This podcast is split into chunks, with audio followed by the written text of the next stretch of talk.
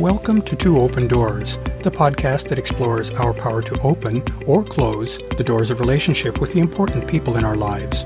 We hope you'll learn from and share your wisdom with our community. Thanks for joining us.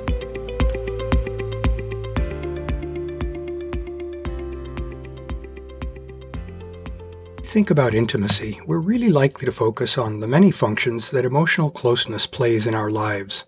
Its role as a path to greater self-knowledge and knowledge of our partners. Its function as a verbal and emotional communication channel. Its sensitivity to and reinforcement of the deep trust and respect that are the foundation of any relationship, and other core life functions. All of this is weighty stuff, the serious side of intimacy gives us needed orientation in how we interact with the dear people in our lives. There's another side of intimacy that is no less important or life affirming. That is, the role of intimacy as a vehicle for adult play. In a sense, the serious side of intimacy tells us how to nurture meaningful, deep human relationships.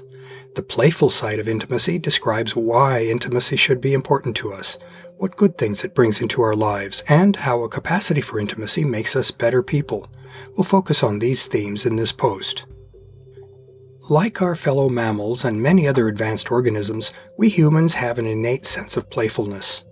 In fact, the pioneering explorer of the biological foundations of emotion, Jaak Panksepp, cites play as one of the only seven primal emotions shared by all mammals, along with seeking or exploration, rage, fear, lust, care or nurturing, and panic. Playfulness is thus a manifestation of a primitive, evolutionarily developed brain system. It's a fundamental part of who we are as humans. Play serves as a motivator for social engagement, and it also provides an arena in which we learn how to interact with others in an appropriate manner. In doing that, play also lays the foundations for overall social functioning. Since we humans are an intensely social species, play thus fills a central role in defining our human behavior. Play is a positive emotion in that it promotes feelings of well-being and personal satisfaction. It has been discovered that rats exhibit vocalization behaviors that reflect positive affect, that is, being in a good or happy rat mood. It has also been found that such positive affective state is correlated with heightened dopamine activity, as you'll recall, dopamine is a hormone that reflects a rewarding of behaviors and conditions that are deemed beneficial to an organism. It's sometimes referred to as the feel good hormone. We humans aren't rats, of course, but we have enough in common with them that it's worth entertaining the possibility, or probability, that play is also key to human contentment. Play serves a number of purposes within a relationship. It helps set the tone and environment for the relationship.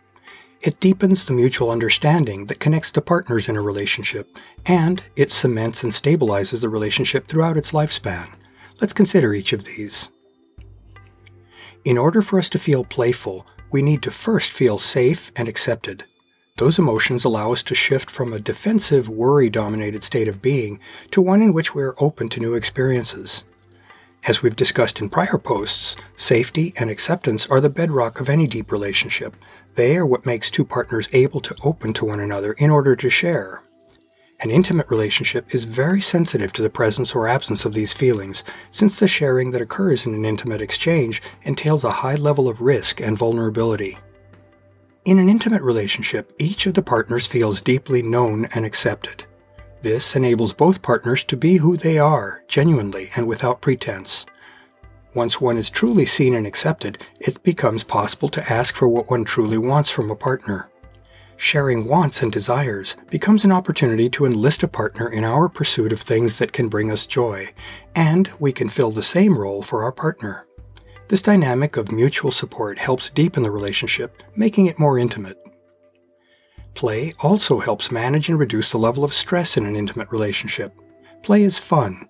It's something that we look forward to.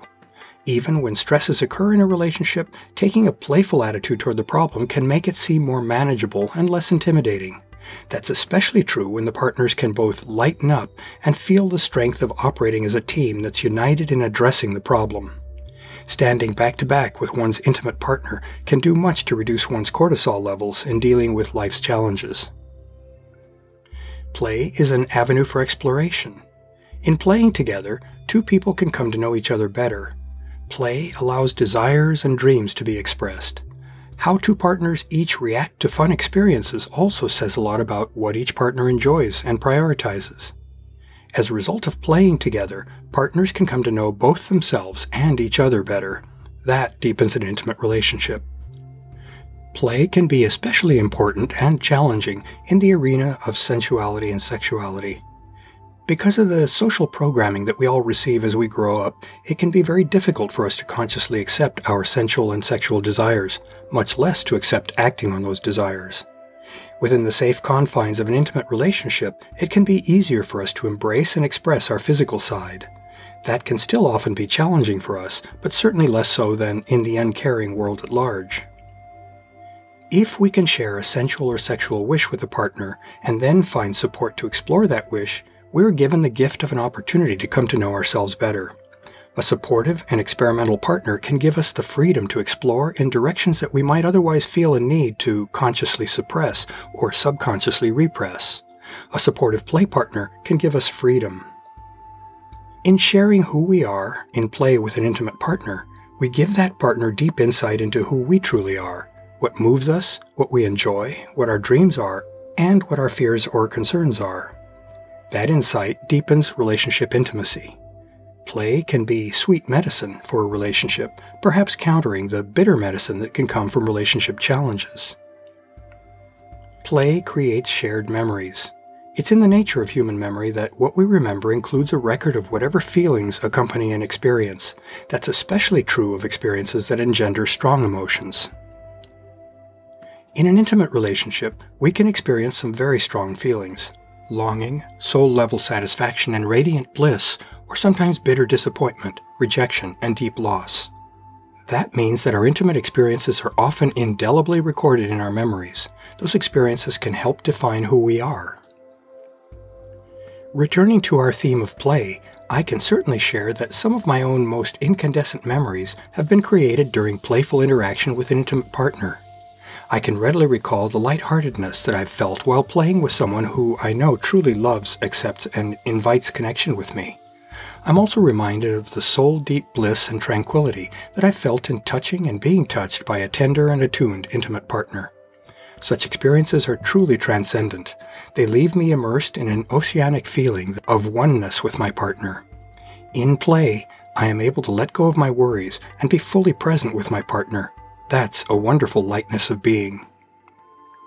The memories that one builds in the course of playing with a partner can become connective tissue for one's intimate relationship. Those memories become treasured common ground between partners. Should the relationship encounter a challenge, as all relationships do from time to time, the shared memories of fun times can provide a strong positive entry in the ledger of relationship investments, perhaps offsetting the effects of mistakes or errors in judgment. That can make the relationship more resilient. To learn more about Two Open Doors and to engage with our community, I'd like to invite you to visit the Two Open Doors private Facebook group, the Two Open Doors meetup group, and the Two Open Doors website and blog at twoopendoors.com. I also invite you to contact me directly by writing to me at claude, C-L-A-U-D-E, at twoopendoors.com.